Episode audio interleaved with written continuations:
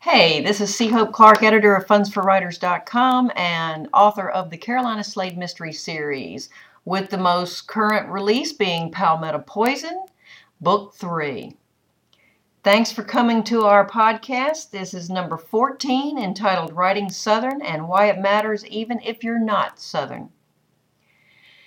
My friend, who lives a few hours away from me in South Carolina, held a graduation party recently for her daughter.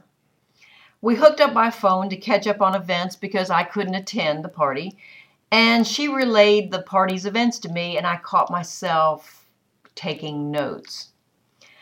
She opened up talking about the party, then stopped. There's a policeman in my driveway. Why are they here? She refers to people often in the collective as if they represent a big universal force. They feel they can pull off the road and turn around whenever they want to. In my driveway, then she fusses as if the policeman could hear her. She was looking out a window. You don't need to be pulling in my driveway and scaring me like that. Oh, God, I don't need this. Then she returned to me, totally collected, and went, Oh, sorry, let me fill you in about the party. And she continued into her story. This woman is colorful. She's genuine. She's expressive. She verbally dances like a gnat around your head. There's no telling how many stories you'll hear before she finishes the one she started. And I'm so modeling a character after her in my next book. Excuse me, but I'm being just like her. Let's get back to the party. Her ex showed up. Of course, we all know what it can be like when two exes land in the same room. But add the kaleidoscope character of this woman, and it takes on a whole new meaning. He brought his girlfriend, which I don't really mind, but they came an hour late to his own daughter's party. But that doesn't bother me. What really bothers me is that woman. I mean, if you went to someone else's party, wouldn't you go up to the hostess and thank her? Sure, you would. You understand manners. Each word sped up. I could picture her standing at her kitchen bar, a foot propped on a bar stool, her earrings dangling, her fingernails painted perfectly with the same color of coral she uses each and every morning. Anyway, they stayed an hour or so and started to leave. Still, they haven't thanked me, but that's okay.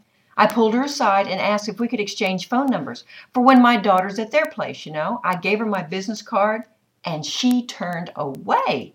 I asked for her number and she said, I don't think so. And she just walked away. Can you believe that? I listened, except for sympathizing in agreement with her. I didn't want to say much because I wanted to hear what else she'd say. Then she came across so perfectly passive aggressive Southern, it brought a smile to my face. I thought, you effing Yankee worthless piece of shit excuse me, but I had to smile and hold it together for the party. Then she launched into a lesson to me on how to smudge my house with sage to rid the rooms of bad and restless spirits. I am wriggling, itching to write this character I see in my head.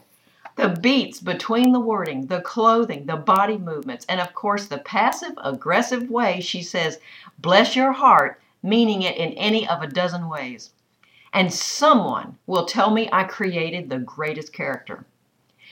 There's not a character in my stories that wasn't grounded in some manner in reality from someone or several someones that I've crossed paths with.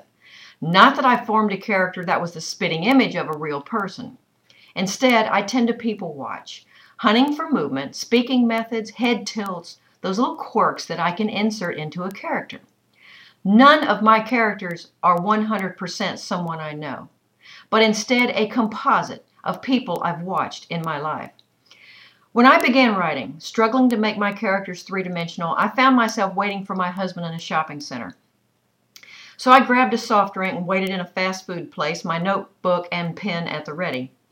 What began as quiet time to jot down an outline turned into eavesdropping.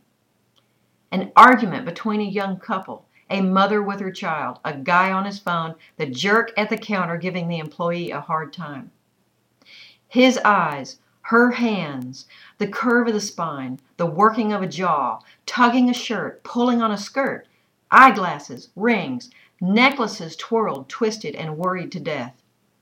What they order and how they eat it, one item at a time or in a clockwise fashion around the plate.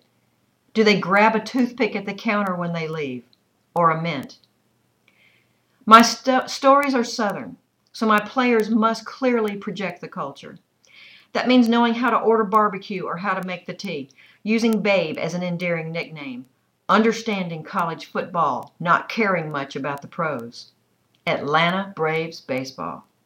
And the best way to capture that Southernism is to slow my world down to watch the Southerners around me unknowingly put on their shows. I'm writing about the characters I love in an environment I understand and appreciate, so I drill down, paying intense attention to those players that comprise the real setting around me, and I study. I micro study. Heck, I dissect minutia because that one tiny flip of a hand can make the difference in how my reader interprets a character in a scene during a pivotal moment. But Southern has nothing to do with appreciating good dialogue or painting the culture that defines the tale. Any culture deserves as much attention. Even if you think there isn't a specific culture, a writer needs to get his characters' looks, environment, and unique way of talk in proper order. Don't get me started about food. It sounds easy. Having grown up in the South, you'd think it's simply a matter of writing what I know, or that I'm infused with it from birth. No research needed, but that's just not so. We take how we behave, speak, and react for granted. The cues and triggers we unconsciously know, the attitudes and manners instilled in us from the crib on up, might be invisible to us now. All the more reason an author needs to study the obvious, the mundane, the routine, and analyze it deeply enough to take apart its pieces and put them back together again. Why do we care how a sentence is spoken or how the gazes rest on us or dart away? What does that mean? How did your mama teach you to respond? Or what habit have you overcome to be perceived differently than when you were a child? Humans are complicated enough as it is, but through geography, social status, culture, and upbringing, we become messes that make for great stories. The world abounds with these stories, but because we don't slow down, listen, and watch, we miss them as they whiz by. And if we don't take it down even slower and understand the players and what makes them think, behave, and react like they should, the story dies. As an author who writes Southern, my readers expect me to get it right. It has to ooze in amongst the words and stick between paragraphs. The chapter has to end with the reader subconsciously wanting to say y'all. Thanks for listening once again. This is C. Hope Clark, editor of fundsforwriters.com and the editor, the author of the Carolina Slade Mystery Series, with the most recent release being Palmetto Poison. Thanks a whole bunch for listening, y'all.